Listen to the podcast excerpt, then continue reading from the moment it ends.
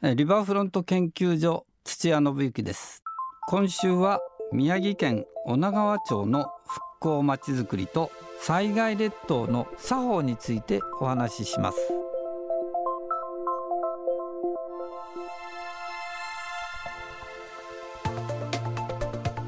復興まちづくりのトップランナ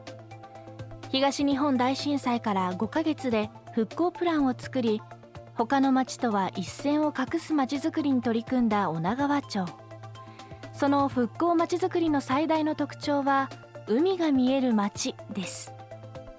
巨大な防潮堤で海が隠れてしまうのではなくどの家からも海の様子が分かり海と共に生きられる町を作る。これが女川町民の選択でした。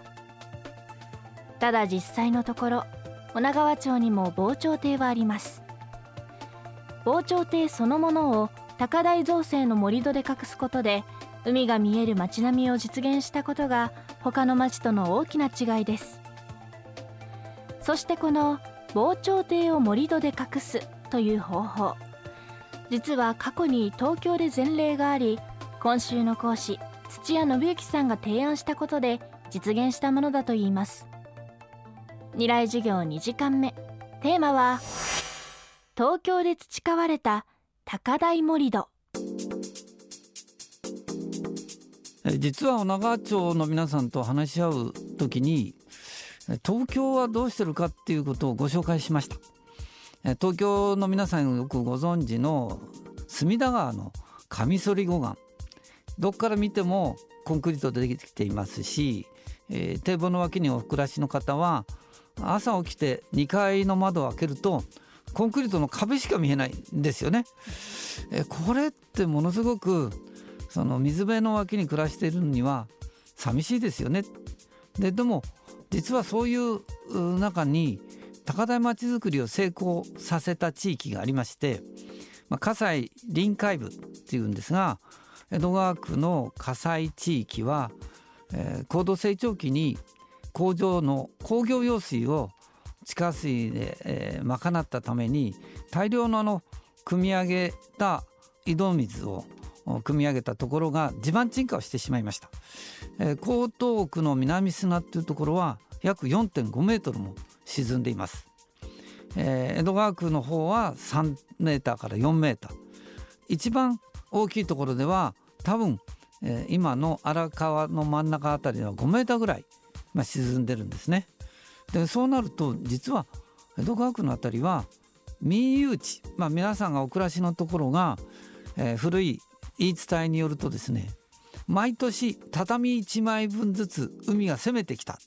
ていうふうにお年寄りおっしゃってます。まあ、言ってみれば畳の長い方向ですね1.8メートル分ずつ海にどんどんどんどん持っていかれちゃった、まあ、すなわち地盤が沈んでいるので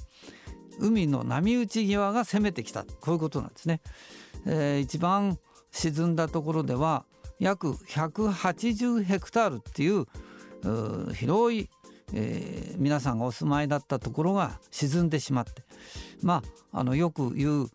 水没地になってしまいました。えー、それではあの自分たちの土地がどんどんどんどんなくなっちゃうっていうことでこれは東京都も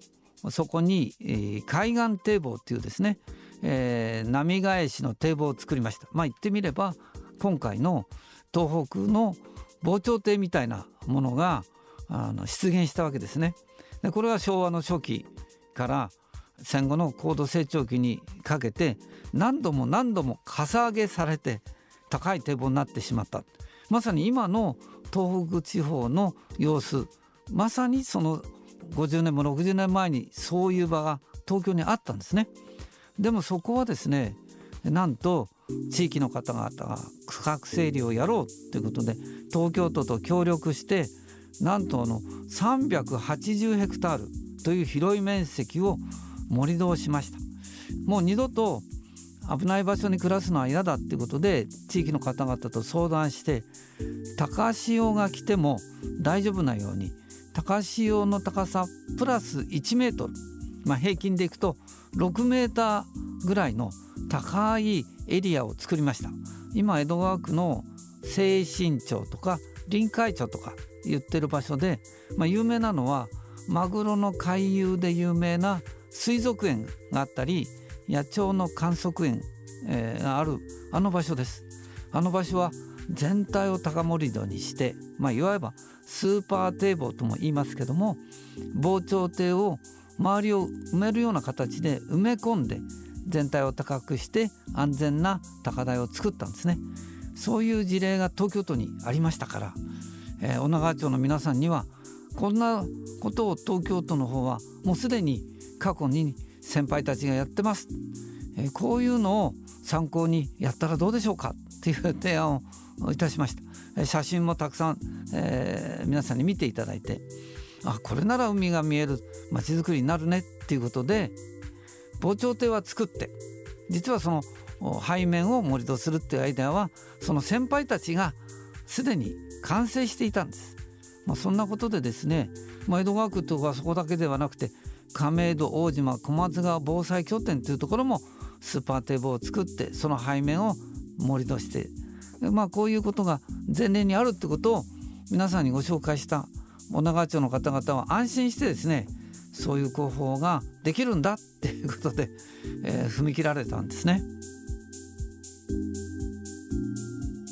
未来授業今週の講師はリバーフロント研究所土屋信之さん。今日のテーマは東京で培われた高台盛土でした。土屋さんのお話さらに詳しく知りたい方は主婦の友インフォスから出ている新刊災害列島の作法でご覧いただけます。明日も土屋信之さんの授業をお送りします。